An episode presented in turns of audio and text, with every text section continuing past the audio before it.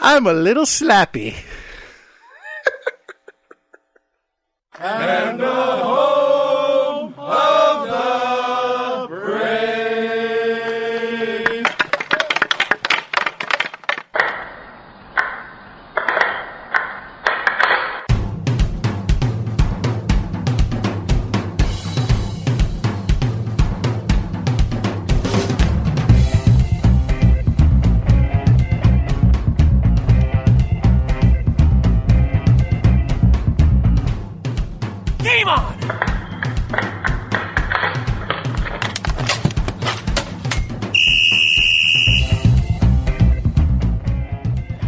Welcome to episode 46 of the Hit the Deck podcast, where we talk deck hockey, street hockey, ball hockey. It's hockey in sneakers. Another week, another Hit the Deck podcast, another chance for James and I to say thank you so very much for listening. James, how are you, sir? I'm doing pretty well, thanks. How about yourself? I can't complain too much, or at least I won't.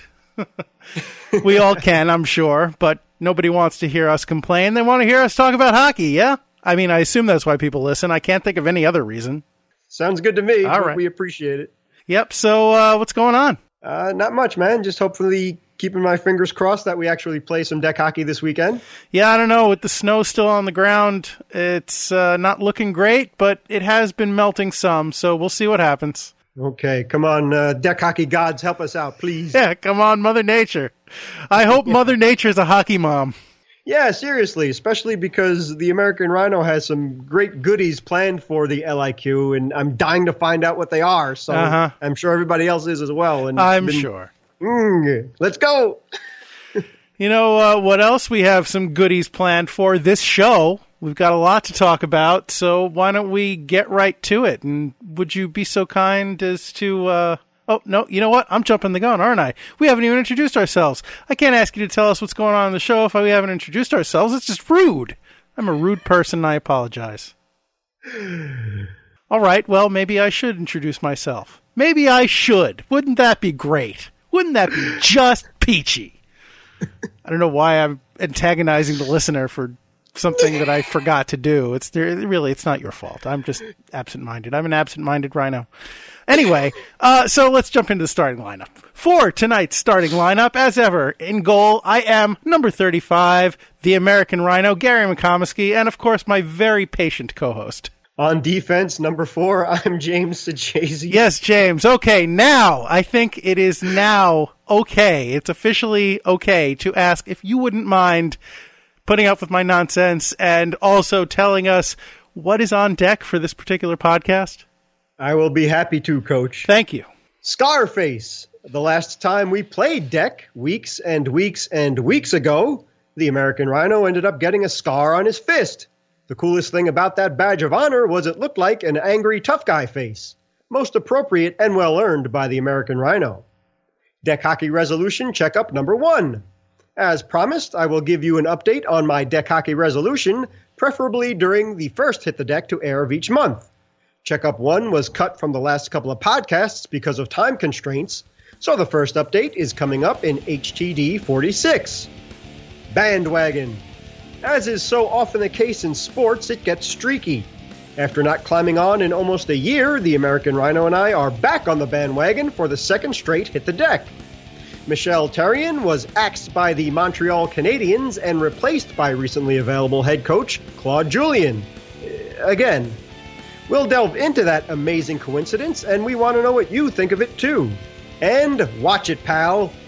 In anticipation of Slapshot's 40th anniversary, which Gary and I will celebrate as part of next week's HTD, we have a fascinating hockey movie you should check out. The film is called The Last Gladiators and is a documentary on the hard career and life of NHL enforcer Chris Nilan. It is available on Amazon Prime and is free with subscription, just to make sure the kids aren't around when you watch. And that's what's on deck. Thank you, James. You're welcome, sir. All right. That's uh, that sounds like a very full show, so we should probably get to getting on that. Well, yes, sir. All right. so I hear tell that I have an interesting injury to discuss.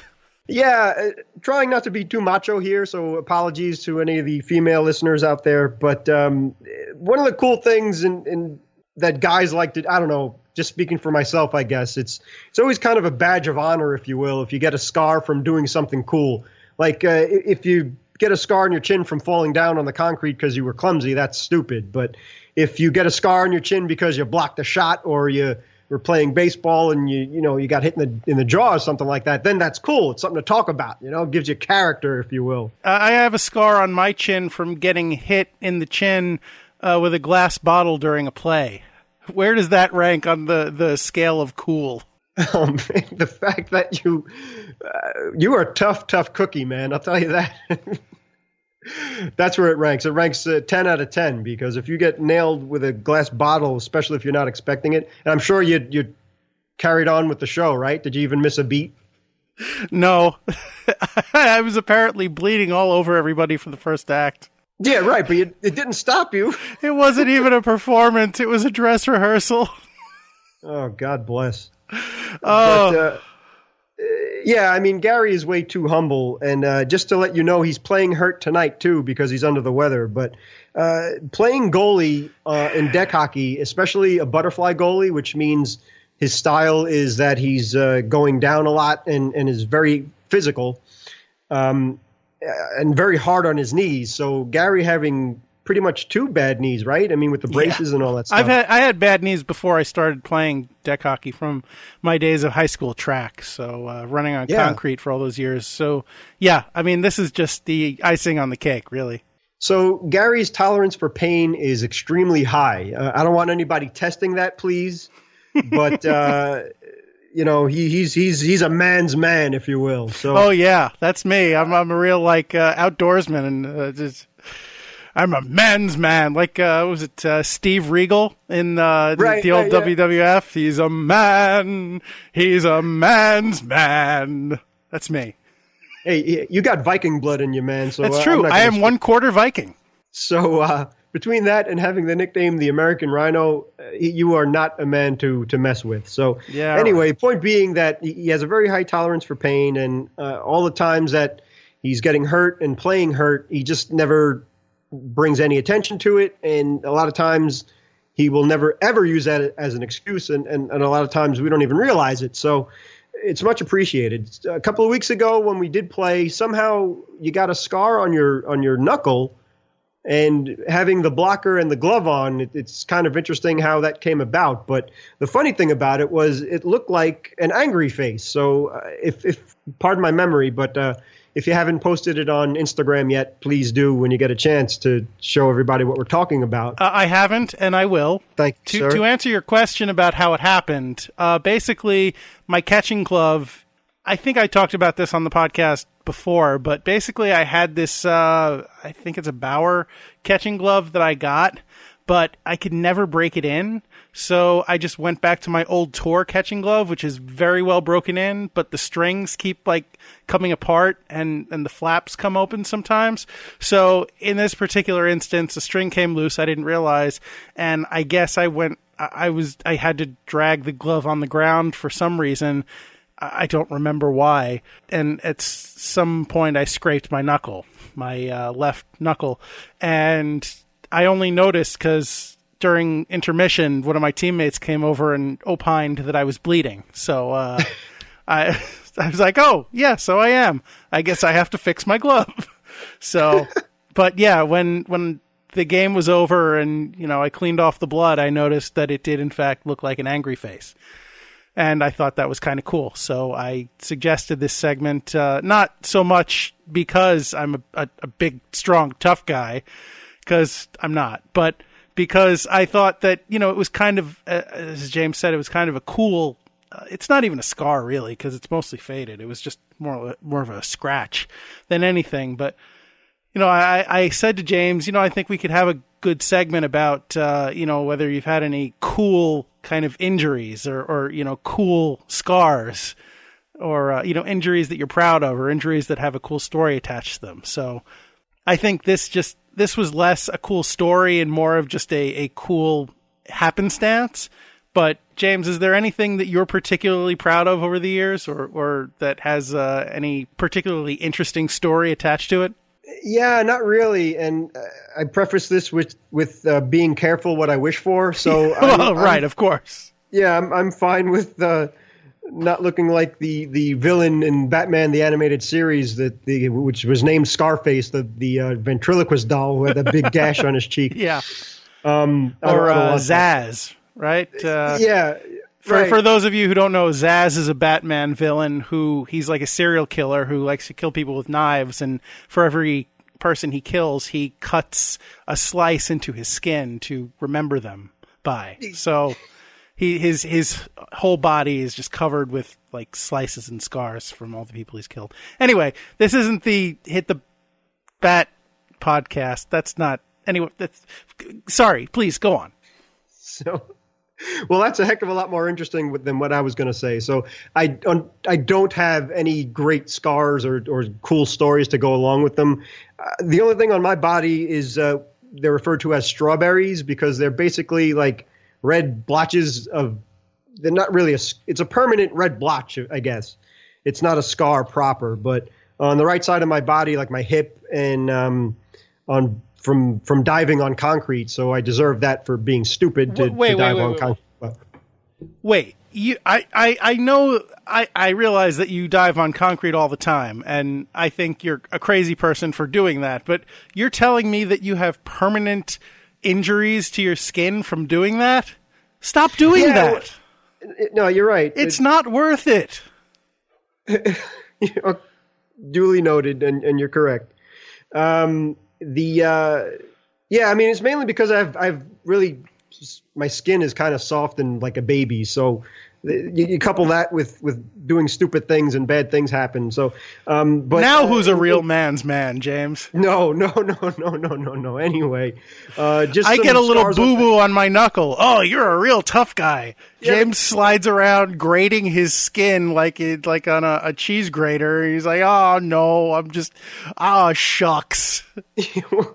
yeah, well, apparently a scar on your body is the equivalent of somebody else losing a limb, like uh, in uh, what's the, uh, the the movie? Um, Monty the uh, Python. Holy Grail. Yes, exactly. Yeah. Right.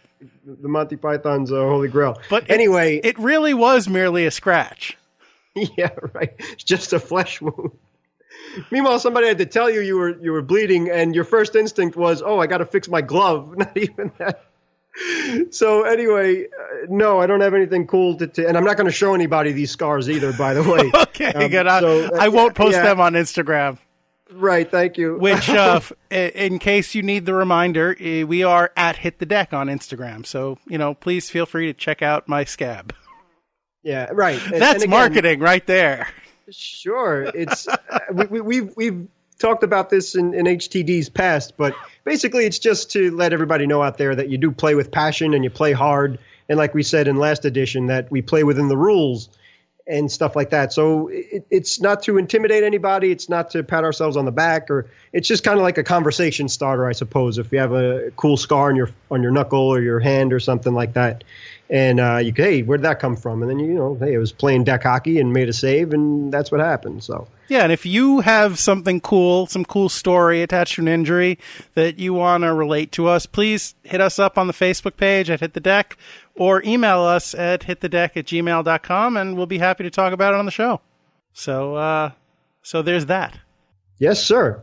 So, speaking of your general health and well being, James, Yeah. Uh, how has your training been going? It's been going well, except in the three games that I've played so far this year, I'm failing miserably. So I tried to set a goal of scoring an assist each game, and I'm 0 for 3 for that so far. So I didn't, I don't think I recorded any points the, the first three games we played this year, and I'm looking to redeem that. Um, and uh, in terms of health and stuff, I mean, Gary was extremely generous to lend me the DDP yoga. So if uh, all you, if wrestling fans out there familiar with the wrestler Diamond Dallas Page, he has an excellent yoga system that's set up for men and women. And I've never done yoga before in my life. It's something uh, you know, I, I don't look it, but I've I've been exercising on and off for a majority of my time on this earth. But uh, I've never ever attempted to do yoga. It was just something that seemed I thought that was a little green character from uh, from Star Wars, but something very, you know. No, that's I, the guy I, from Spaceballs, James. Oh, I'm sorry. Excuse me. so, so yoga just seemed to to be very foreign, and I thought exercising meant lifting weights and running and cardio and things of that nature. Yeah, so yeah, sure. the cool thing, uh, and, and Gary's used DDP for quite a few years and, and has benefited from it, and I think anybody can too. So the point of that is that it's DDP walks you through it. He makes it very attainable. He's extremely encouraging, not the least bit intimidating. He walks you through everything. You can take it at your own pace. He keeps reminding you of that, and he not only says that, but he does it too. He shows you. And uh, as Gary also said, that many wrestlers swear by it, and it, it's a great system. I've just dipped my toe into it, so I've only done about two or three exercise or routines from it so far, and uh, I'm kind of feeling the results already. It's really that quick, and for somebody again that I've never tried yoga in my life, Mr. Diamond Dallas Page made it very easy to follow, and you can follow it quickly and you go at your own pace and you follow what he's saying and, and the results will come. So you do have to put the work into it. But when you get the results, if you feel the results too, that's something you want to keep going on. So in that aspect of the deck hockey resolution, that's going really well, especially thanks to Gary for lending me the DDP yoga system. All right, great. And I just want to clarify a couple of things since um, you you have been talking about it. The yoga, it's called a yoga system, but it's not like yoga in the traditional sense. It's a combination of, of traditional yoga poses with cardio and dynamic resistance exercises and it, it's really it's a very comprehensive workout it's not like oh namaste you know uh, kind of om you know the, the usual stuff you think of when you think yoga it's, it's a lot more um, active than that. A lot more. Uh, I don't want to say a lot more of a workout, but I, I, mean it is. It's a lot more of a, a, a, It's a lot more of an activity, I guess, than than uh, traditional yoga, which is very like slow and meditative. This is this is a lot more. I don't know, aggressive, maybe. I don't know if that's the right way to describe it, but uh, I can't think of a better way at present. Well, yeah, exactly. Along the lines of what, the American Rhino is saying is that again, I trying to emphasize that I never did yoga before in my life, and one of the things that I thought yoga was it was just that. It was slow and and you'd feel like you're falling asleep and you're doing all these crazy maneuvers and stretches. And I personally, I can't stand stretching. It's it's it's vital and it's important, but I just don't have the patience for it. And again, the workouts I've done in my whole life and the sports that we play. I mean, deck hockey, you're, you're running around. There's always stuff to do. It's not like uh, golf or something, uh, as an example, which I do love golf as well. But you, you, you're right. It's resistance. You're using your own muscles and, and, and from head to toe, you're shooting every fiber you got in your body. And uh, it, it, you sweat, you get your heart rate up really rapidly. I was could not believe how quickly just doing a couple of things gets your heart rate up so fast. And it's action packed. It, it's it's interesting, and it, it's fun too. If, you if you hate exercising or if you're looking to do something that's low impact, it's it's extremely. The idea of it is to go easy on your back and go easy on your muscle joints too. Like Gary's saying, his knees have uh, barked on him since he, his running days in, in high school and things like that. And any retired baseball player you may hear of, especially if he's a catcher,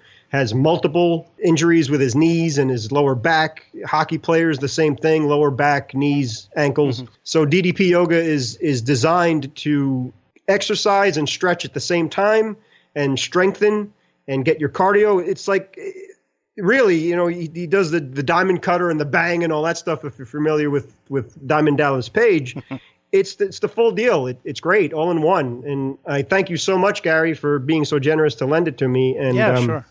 I appreciate it very much. So no problem.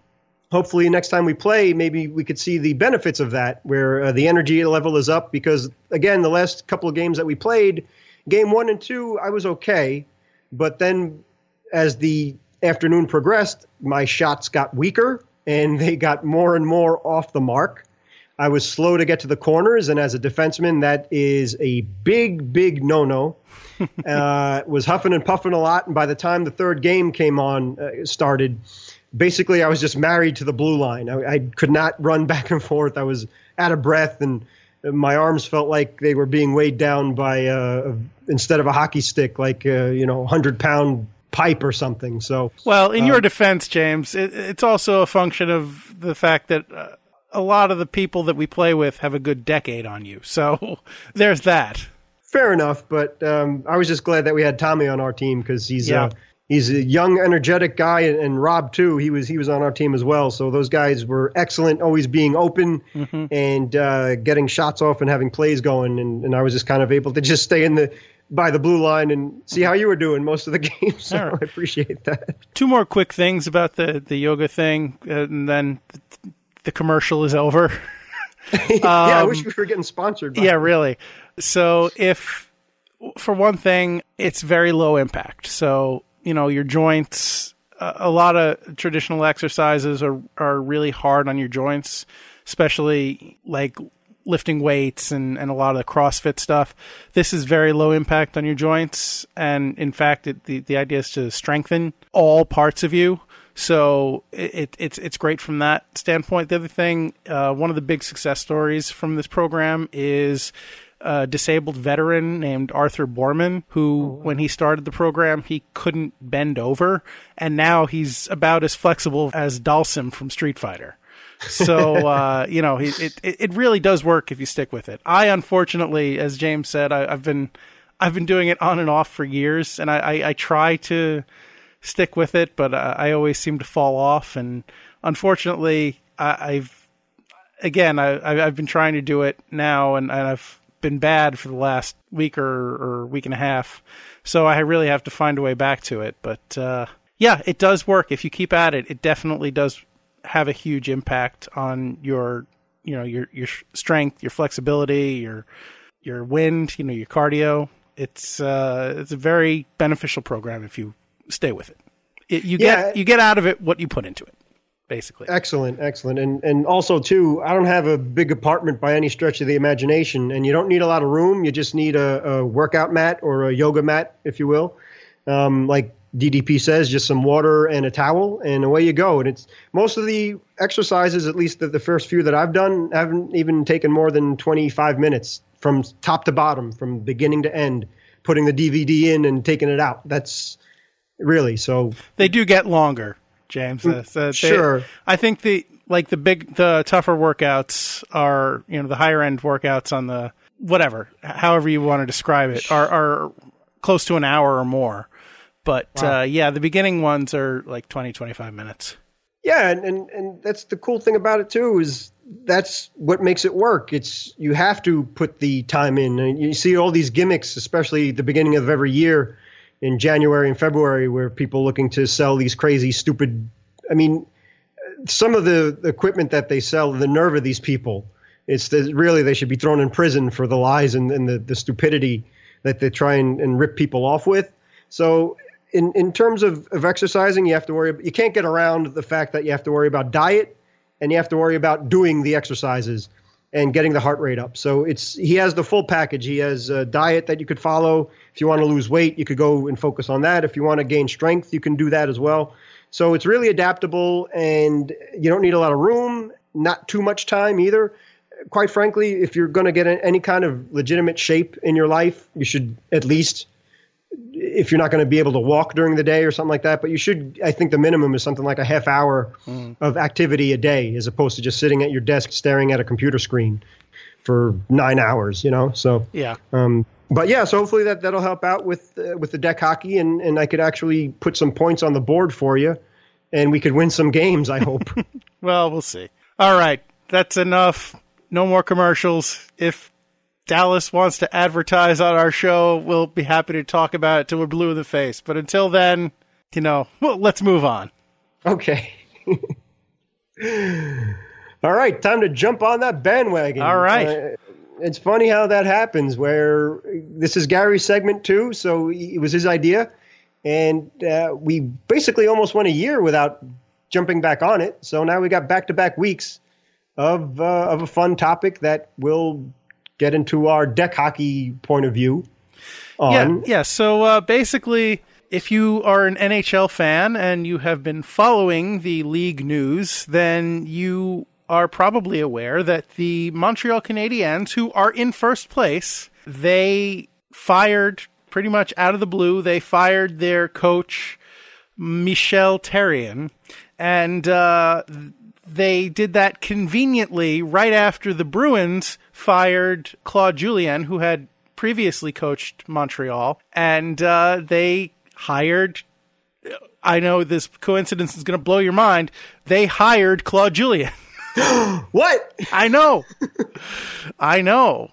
But uh, really, James, I mean, the reason I wanted to talk about this particular topic is the idea that a first place team fired their coach. Now, I realize they got out to a big lead last year and they kind of choked their way uh, out of you know any kind of playoff run, and it looks like the same thing has possibly started to happen this year. They got out to a, a big lead early in the season and they have fallen on some difficult times of late. They've lost more than they've won lately. And, you know, maybe there are the telltale signs, but both seasons they've been plagued with injuries. And I, I think, I think there's, uh, I don't know, there's something to be said for, you know, dancing with the one that brung you, as the saying goes. I mean, this is this is kind of like you know from uh, it was just Valentine's Day this week. This is kind of like uh, dumping somebody who's who's maybe the the the the spark of excitement of uh, you know uh, when you're first going out ha- has has gone out a little bit, but this is dumping somebody who's who's you know a strong, dependable mate for like the crazy ex girlfriend that you know uh, you you you had some great times with, but you conveniently forget that she was crazy, and you know there's or ex boyfriend. You know I don't want to discriminate, but sure, just generally the stereotype is the crazy ex girlfriend. So mm-hmm. that's uh, that's what I'm going to. That's the well I am going vouch for that, by the way. Yeah. okay. yeah. Uh, so yes. So this is. Uh, I I I don't. What do you think? Do you think that they're justified in bringing this guy back, or uh, you know, should they, in your opinion, James, do you think they should have hung on to Therrien to s- at least given him till the end of the season to see what happens? Yeah, again, I, appreciate you getting me involved in this. Uh, I just on the outside looking in. Uh, first of all, Claude Julien 10 years with the uh, with, with, the Bruins uh, with a Stanley Cup championship there and as well and I believe he's the winningest coach in Bruins history if I'm not mistaken over at least that that amount of time and that's saying a lot for a very storied franchise mm-hmm. so and he was fired quote unquote on Valentine's Day from Boston and then yeah all of a sudden exactly a week later uh, Therrien gets axed and then Claude Julien finds his way back behind the bench in Montreal. So I don't really get that. And it seems like it was a setup. So to answer your question, I agree, man. Um, you know, Gary and I are loyal guys, so we yeah. always stick with each other and um, give each other the benefit of the doubt. And we know how much work is put in and this, that, and the other thing. So I, am with you. I, I would give the man a chance to see how it goes because a great point. I mean, they are in first place in the Atlantic Division now.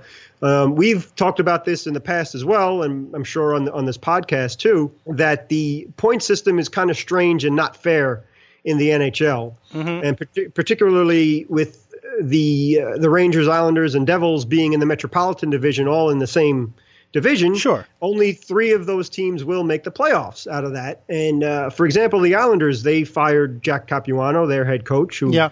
I thought was really good, but I'll I'll leave that to the Islander fans to um, disagree with and, and prove me wrong on that. Uh, well, uh, if you if fine. you listen to the Islander fans, they waited half a season too long to fire Capuano. Yeah, yeah. I true. mean, I, I work with uh, an, uh, Anthony, who we mentioned yes. last week on our podcast. He uh, the beloved Anthony that we appreciate so much. Yeah, uh, not not bro, not Anthony Sajazi, Anthony Novello. I love him too. But he whatever. of the uh, hit the deck shirt picture. Yes. He, you know, I remember him saying from pretty much from game one of the season, you know, they need to fire this guy. And I, I don't think, uh, you know, a friend of the show, Brad, I don't think he was too far behind. So, uh, and, you know, Brad, feel free to correct us if we're wrong. But, um, yeah, uh, I, I didn't mean to hijack the conversation with the Islanders, but yeah, I, I think there at least, you know, they, the Islanders had a lot of expectations after finally putting it together last year and making the playoffs and, and they looked like they, you know, this was them finally going through a stretch where they could take a run of a few years and maybe break through. And this year they just, they haven't. They have not been successful like they expected to be. So firing Capuano at least was not surprising. It wasn't that that surprising.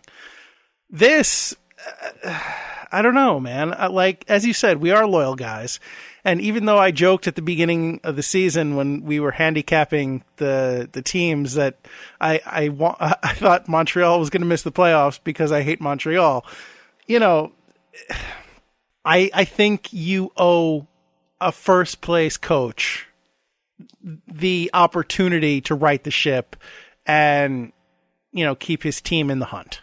Yeah, and the, the reason why I brought up the, the Islanders was just for this reason that they are they have been playing very well when uh, Weight took over, and now they are in wild card contention. But with the problem with the point system is that they're in the the uh, Metropolitan Division, Yes. and the New York Rangers, who have been having a pretty good season, and not believe me, I, the Rangers are playing the Islanders as we're speaking. By the way, as a, the recording of this podcast, but Well, not anymore. at, at, at the current moment, the Rangers have just lost to the Islanders. Okay, so uh, so there you go. So um, uh, just as a point that the, the Rangers are currently leading the wild card in the Atlantic Division at 75 points, and that's because the uh, Washington Capitals have 84 points, the Pittsburgh Penguins and Columbus Blue Jackets have 77 points.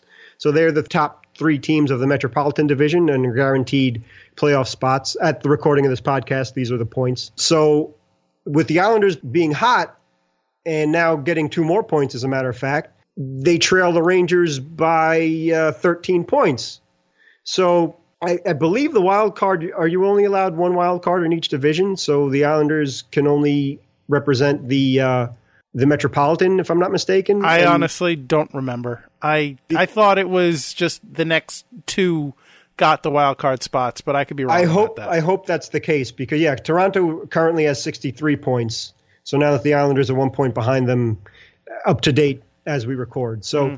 the bottom line is that Gary said, going back to his original point, that Montreal is leading the Atlantic Division at 70 points, and then Ottawa and Boston are right behind them at 64 points, and then Toronto at 63. So if they lose a little bit more ground, they could be on the outside looking in from the get go.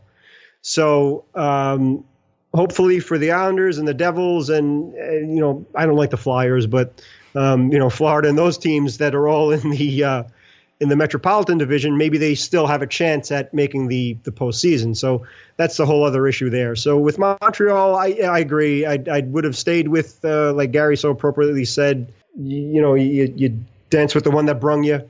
And um, we all go down together, and, and all that, uh, all for one, one for all. So, uh, in a in a hotbed of hockey, which is Montreal, I guess their patience wore thin, and they were just kind of afraid to uh, have deja vu all over again. But it just seems very strange to me that uh, their go-to coach, who was a an incredible success in Boston seven days before, becomes available, and then their current guy uh, Therrien just gets axed a week later. So really weird. Yeah, I mean, uh, look. Bottom line, Montreal is a results town, especially where hockey is concerned, and you know, it's hockey is like a religion there. So it's possible that they had been keeping an eye on things all along and said, uh, you know, th- things are starting to go the way they went last season, and rather than take a chance on everything going south again with the trade deadline coming up. We want to get a new coach in here now if we can, and, and, and hopefully we can right the ship before it's too late. It's possible that they've been thinking along these lines for a while, but uh, the timing of this whole thing just seems suspicious. It's like they saw Julien and they were like, "Oh, Claude, come save us. We miss you," and they looked for an excuse to fire Therrien. That's that's how I'm reading it. I could be way off base, but that's just how I'm seeing it. Well, from hockey fans from other cities, that's that's how it looks like from us. So sometimes where there's smoke, there's fire. So you know, we, we brought up the WWE a couple times tonight, and that seems like a plot from the WWE. yeah. All right. And you know, before before we jump off the bandwagon, James, I know this isn't on our official on deck rundown, but uh, I want to bring this up too since we're in the NHL bandwagon mode. This mm-hmm. is just something that's happened the last couple days. Uh, so if you haven't been following the NHL's disciplinary uh, rulings in the last couple days, yesterday Ducks player Antoine Vermette was suspended. He was handed an automatic 10 game suspension for slashing a linesman. He uh, basically what happened is the linesman dropped the puck on a face-off before Vermette was ready. He felt like that was not fair, and he just kind of gave the line. He reached out off balance and gave the linesman a quick slash on the back of his it was really a hard tap on the back of his leg to let him know, listen, that wasn't okay. And yeah, I, I get, I get the, uh, the rule that, you know, you, you have to protect your officials. Uh, look, the meathead fan in me wants mm-hmm. to say it's not fair that these uh, these referees and officials can make bad calls and suffer no retribution, but I understand that all not just hockey, all sports, they need to be able to protect their officials. The officials need to be able to make calls without fear of retribution from players because you know you can't have players intimidating officials into making the call one way or the other because that's just anarchy. So uh, I understand from a, a protecting the sanctity of your sport, blah blah blah. You have to have some kind of rule in place to prevent this kind of thing.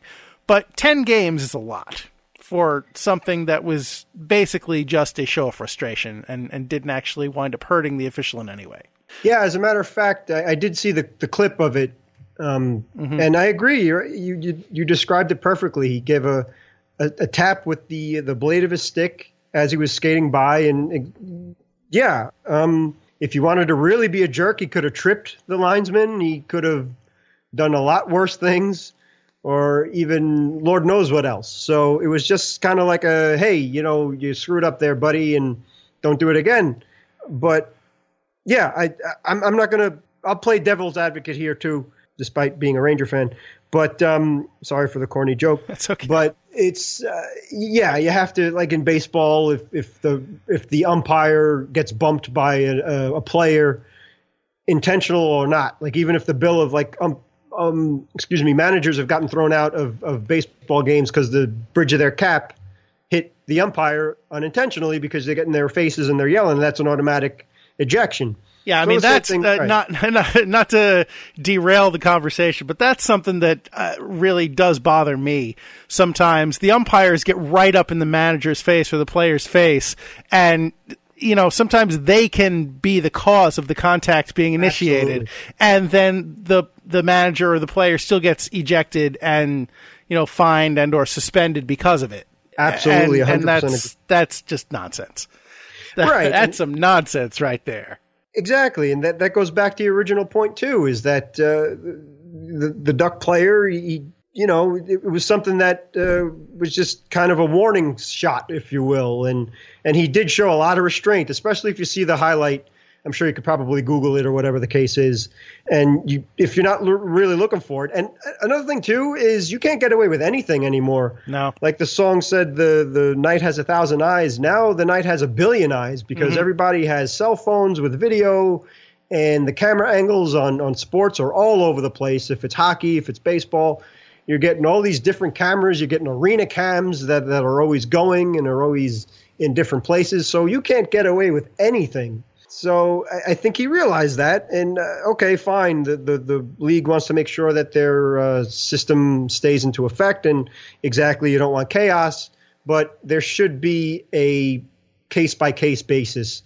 And I hope, and, and they are fighting the the ban too, because ten games, you're right, man. I mean, in hockey, especially this time of year, um, they're in the midst of a of a postseason run. Mm, you know, I don't know how good or, or bad the player is, or whatever the case is, but Yeah. that that's pretty significant. But this whole and I thing. thought a bit extreme. sorry. I'm sorry to run you over there, but that's what I was going to say, this whole thing goes back to what the conversation we had last week about passion in sports. Yeah. Because obviously the, uh, or at least obvious to me, what I believe that the reason why Vermette slashed the official is because he was upset about what he felt was an unfair face-off. As you said, this time of year, you know, every little bit can count. You know, it, these games and and the points that go with them can turn on a dime. He was he was probably just upset that he felt like he was cheated out of an opportunity to win the face-off, and he just get, let his frustration get the best of him, and he tapped the official. This was against Minnesota Wild, by the way. That uh, was the other team, the team on the other side of the face-off. And conversely, he got a 10 game suspension for that. Conversely, also coincidentally against the Minnesota Wild, today it was handed down that Detroit player Gustav Nyquist, he in a game against as I said the Minnesota Wild, basically he was in a scrum where he was fighting for the puck and the Wild player Jared Spurgeon he cross checks him in the back from behind. Now, I want to say right up front, that's not cool. You know, it's it's not okay that he decided to just cross check him from behind. But this is something that happens literally all the time in hockey. You know, this is this is nothing new. You know, he he wasn't in a vulnerable position where eh, you know he, he could be boarded or he could be really severely injured from that cross check. It was just, it was a jerk move on Spurgeon's part, but it's part of the game. But Nyquist didn't see it that way. His reaction to this is to get up, set himself, spin around, and basically try and dig the blade of his stick up under Spurgeon's face mask and he got him like on his cheek about halfway between his eye and his mouth. I mean, this happened like that. So he probably, you know, his his aim w- probably wasn't that precise. It was precise enough to know where he wanted the stick to go, but not precise enough to say, "Hey, I'm going to make sure I don't blind this guy." You know, you don't try and get the stick up under the guy's mask just to send a message. You know, you want to hurt somebody at that point. Yeah, and, and that's something the rules are there. You're responsible for your stick. And we remind each other that all the time when we're playing deck as well, because a lot of times the sticks will go up and none of us wear masks. Maybe we should, but that could be really dangerous. And um, like we said, for next week when we talk about the uh, anniversary of the movie Slapshot, there's even a character in there that claims that he could poke a guy's eye out, carve a guy's eye out with the with the blade of a stick. So I did before we went on air, before we recorded, I should say tonight, watching the Ranger Islander game, they showed that Nyquist's uh, surgeon. Uh, Spurgeon, excuse me, play again. And what happened was Nyquist, yes, he went up too high, and, and there's that's inexcusable. But if you look at the the, the replay, Nyquist said that, and it's true, his elbow was hit on the boards there, and that completely changed the trajectory of his stick. So that's how he was able to go under the mask and hit Spurgeon like that. And it was inexcusable and it was dangerous, but uh, he did not mean to do that much damage or go to the to, to the face. So Yeah, I'm James. sure that- I, I, respectfully, I'm going to have to disagree with you on that one. He said he said that his intent was to pull his stick around and cross-check Spurgeon back. But if you look at his eyes and the way that he he contorts his body when he pulls that stick around, I believe that he meant to do some damage. And and if if you disagree, that's fine. We can disagree, but you're not going to convince me otherwise. Oh no, absolutely. Uh, he, he was looking to hurt, no question. But I don't think. And if you watch the replay again, from what I saw, and again, I just saw this once. I didn't That's see it fine. happen and, and, and all that stuff. So if Well, I I'm didn't, I completely didn't see okay, it happen either. I just saw the alert Yeah. and I looked into it.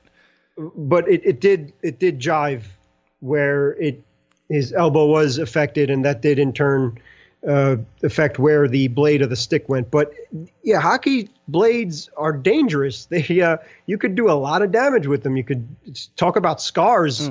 You could really knock teeth out. You can gouge out eyes, or worse. Or if there is anything worse than, than that, uh, you could probably even cut somebody's neck a little bit, or whatever the case is. I mean, we've seen that happen with skates, where uh, players have gotten cut pretty severely because of those. So it's an it's a no no. You you rule the thumb when you're playing hockey is you always keep the stick on the ice because you want to make a play. But uh, the other thing is that you never bring up a stick because in the past there have been some major damage done from players that didn't wear before they wore helmets, swinging sticks around, and strong guys on skates swinging these hockey sticks like clubs. You can really do major damage to somebody. So they don't tolerate that at all. So you're right, man. I mean, the fact that Nyquist came up with the stick at all is kind of eh, like when you get in a car accident. If the the front of your car is hurt, you're wrong automatically because you're supposed to be responsible of having enough uh, area between you and the car in front of you, for example. So once you kind of hit that uh, red alert aspect, then intentional or not, you're you're kind of you got to pay the the consequences. Sure, but the reason I bring up this whole thing is because you know Vermette got a ten game suspension for giving a linesman a love tap with a stick. Nyquist for coming that close to taking a guy's eye out, intentional or not, he got six games. Now, hmm. I mean, I'm sorry if you if you are that reckless with your stick, regardless of what the circumstances are, you should get more than a six game suspension. Because you know that's the league always says when they're ruling on these things that whether or not the person was injured shouldn't weigh into the decision. And you you can't I'm sorry you can't be that reckless with your stick and get such a light ban uh, literally a day after the league hands out a 10 game ban, almost double the the amount of games suspended just for, you know, having the audacity to touch an official. To uh, uh what, what's the I forget what the term they used was, but uh basically it was um basically it, it was a, a 10 game suspension for assaulting an official. Like, come on. Wait, wait, wait. They they, they consider that assault? I, I don't remember if that's tap on- I don't remember if that's the exact term they use, but that was the gist of it. It was uh, you know basically endangering an official or, or something to that effect. Your point is absolutely 100% correct because and, and and I think the other point that that we're trying to at least I'm trying to make here is that you take it on a case by case basis. So the you, excellent observation. Both of these things happening in front of everybody's eyes and, and a day apart just so happened. But yeah, Nyquist deserved at least the 10 game suspension for I mean the the movie we're going to talk about in, in a little while too, uh, talk about Marty McSorley a few years ago that he uh, off the ice got in trouble. It was uh, you know he had uh, court time to to and and and you know charges brought up against him for hitting somebody with, with the stick and and knocking them out. So yeah, uh, that should be, and especially with the NHL is so sensitive with with concussions now that if you're cross checked and things, it's kind of like an automatic don't do that. So things being equal, it, it, at minimum, yeah, uh, Vermette maybe if he should get any suspension, okay, three games or something, I think would be more than reasonable because he did show restraint and uh, he did kind of stand there a little bit in the faceoff circle when he wasn't ready for the, uh, the the drop of the puck, and that's shame on the linesman for that, man. Let's be honest. So to to just get him where he knew he wasn't going to hurt him, he knew he wasn't going to hurt the ref the, the, the linesman. He wasn't going to trip him. He could have done all nasty things to him, even rush him or something, but he did not. So exactly, take it on a case by case basis. I understand you have to protect your uh, referees and linesmen, but if they're human, they make mistakes as well. And uh, if anything, Vermette should be kind of um, commended in a way for, for showing restraint and and having such a little example of like a love tap, for lack of a better term, as opposed to Nyquist, who okay, intentional or not, brought his stick up, and anytime you bring that blade to the neck area or above, that's you should not be playing in the NHL. Quite frankly, that's they don't tolerate that nonsense, and, and nobody should. I have hockey or anything else. Sorry, James. I have looked it up, and the official infraction that he committed was applying physical force to an official without intent to injure. And that's ten games. That's 10 games. So, Well, uh, okay, but okay, get your money's worth then. but th- this is my point. This is exactly my point here. So the department that makes these rulings is literally called the Department of Player Safety. But my question is is the NHL more concerned with making sure that it doesn't look bad, that it takes care of its own image, than it is with taking care of the actual players that play in its league?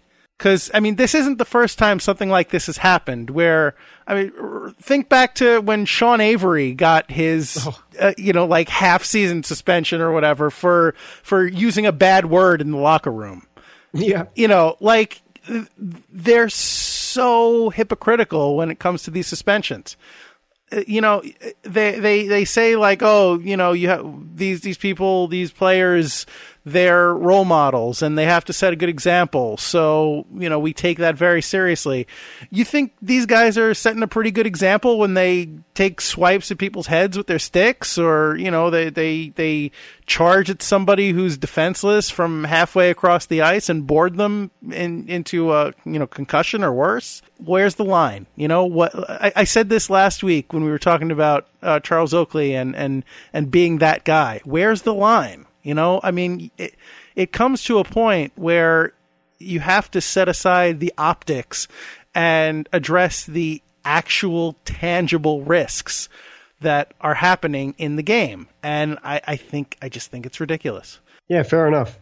Fair enough. All right, I'll get down off my soapbox now. But hey, if you have an opinion about this, or if you agree with me, or if you agree with James about you know Nyquist intentions, or if you have an uh, uh, opinion about whether or not the Department of Player Safety is hypocritical or doing enough, or what have you, weigh in on our Facebook page. You know, start a conversation. We'd love to know what you think, whether we're right on track or whether we're way off base, and uh, you know maybe we can all learn something. Well, if nothing else, we can argue on the internet. Because There isn't that what the internet's for? Absolutely. And telling the truth, that's what the internet's for. Speaking of the internet, it seems to me that there is a delightful hockey film that you can watch on Amazon Prime, and James is going to tell us all about that. Yeah, and it's going to tie in everything that we were just talking about as well. I can't wait. The uh, yeah, the um the life and times of and and he's still going strong. He just turned 59 as a matter of fact on February 9th. Chris Nilan. So if you're a hockey fan that grew up in the uh, or, or at least was was a, if you were a hockey fan in the uh, 80s through early 90s, you know Chris Nilan very well. He came up through the Montreal Canadiens, and again, speaking of that franchise before, and his role was strictly an enforcer. So the game was much different 20 some years ago, where each team did have a, a goon, if you will, that was designated to protect the quote unquote star players. but not the goon from No, uh, not right. the WWF. The, right, yeah, that that that embarrassment. But um, so Nilan came from that, and the name of the of the documentary is called "The Last Gladiators" because that's basically what they were. They were.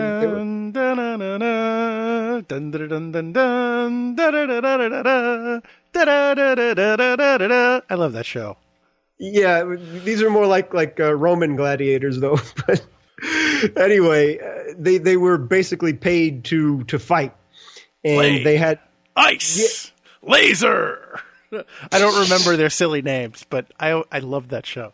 I'm sorry. Please continue. I could I could go on with this all night, and I shouldn't. So just Hey, hey, while you're on Amazon Prime, maybe you could watch some old episodes of American Gladiators. I don't know, check it out. But anyway, yeah. although just uh, speaking of gladiators and American gladiators in particular, Mike Adamle, who was the co-host of American Gladiators, was just diagnosed with. Uh, well, actually, I don't know if he was just diagnosed, but it just came out that he had. Um, he exhibits the signs of CTE, which is the kind of the the brain injury that a lot of uh, football players and and contact sport athletes have started to show, which basically uh, it it really messes up your brain. It, it's the result of a lot of concussions and hard hits, and it results in dementia and and and you know in in some cases violent behavior, and it, it it's it's not cool. It basically is it's not cool is what I'm saying. So, Mike Adamle, for all of the entertainment that you've given us over the years, and and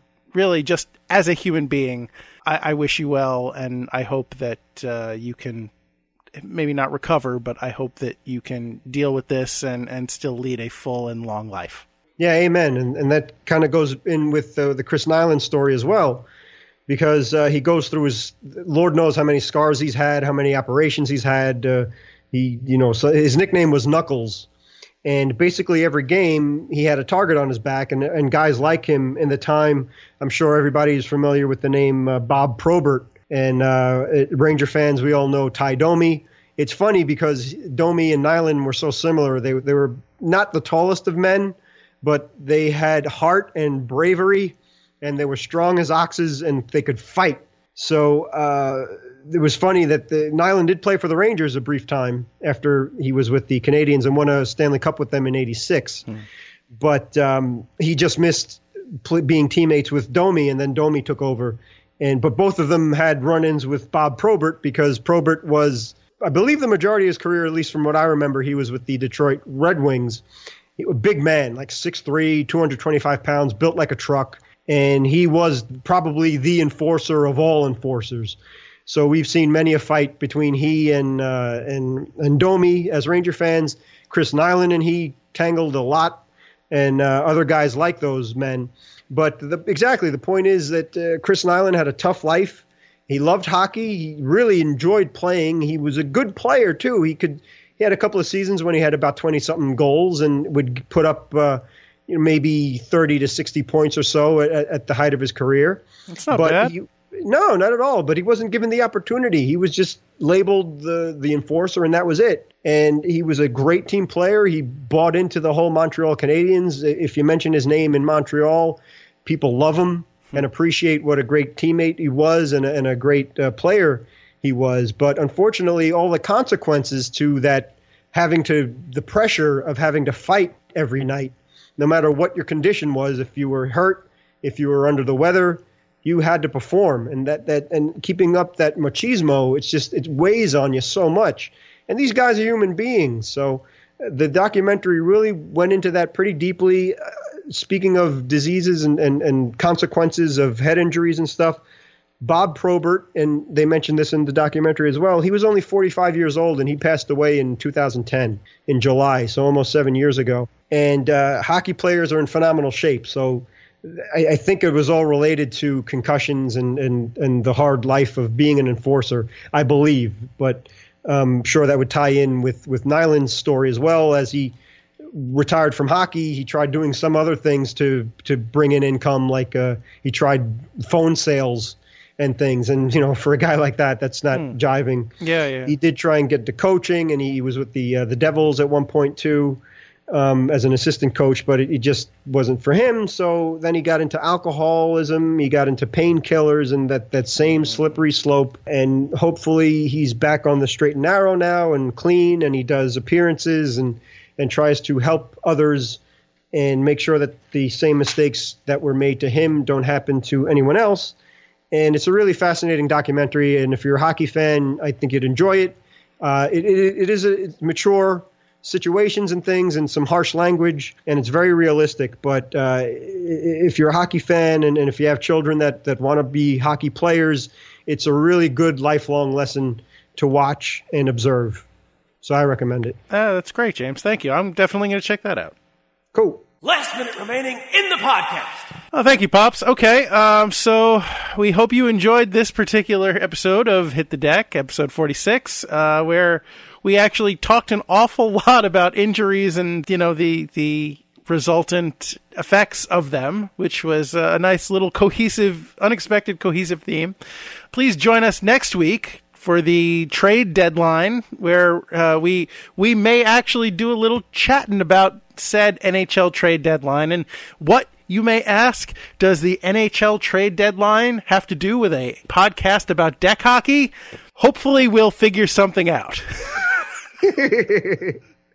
we have a week. Hopefully, we can find some way to connect those two things. But in the meantime, thank you again for listening to us. Thank you so very much. We really do appreciate you. Spread the word if you enjoy this podcast. Please consider subscribing on iTunes or Stitcher. We encourage you to email us at hitthedeck at gmail.com to continue the conversation or hit us up on our Facebook page at Hit the Deck. Reminder, Instagram at Hit the Deck is going to feature my silly fist injury, but uh, it might be worth a look just because, you know, it might be worth a chuckle. We, of course, besides thanking you, which we do every single episode, we would also like to thank Pops for being the voice of the podcast, Anthony Sajazi for music used in the podcast, the LIQ for sound effects, and we also want to thank all of the great, I don't know, NHL players that we've been talking about who've given us fodder for half of our podcast. And I don't know, I'm reaching here, but really, uh, I, I just don't want to leave anybody out. Thank you to DDP for uh, Yeah. coming up with a great program that uh, is being beneficial to both of us and could be to you too if you want to give it a try. We really should try to get sponsored or something. hey, if you want to sponsor the Hit the Deck podcast, hit us up at hitthedeck at gmail.com and we'll be, we'll shill for you all day. We have no shame. Um, I don't know. Anyway, uh, James, please save me. What have I forgotten? What, what would you like to interject? Thanks for listening, and uh, see you next time, guys. All right, well said. well said, sir. Okay. So, that being said, I would, of course, just like to give you one final reminder whether you've been screwed on a face off or uh, cross checked from behind or, or had some other ignominious infraction visited upon you, possibly when you're playing the Minnesota Wild, I would remind you, probably not, because I am, of course, going to remind you that it's deck hockey. Don't be that guy. Thanks, everybody. Oh, I hope somebody enjoys this nonsense. I do. All right. I hope somebody else enjoys this nonsense. The more the merrier. Yeah, of course. You're doing something right. Uh, yeah, all right. If you say so.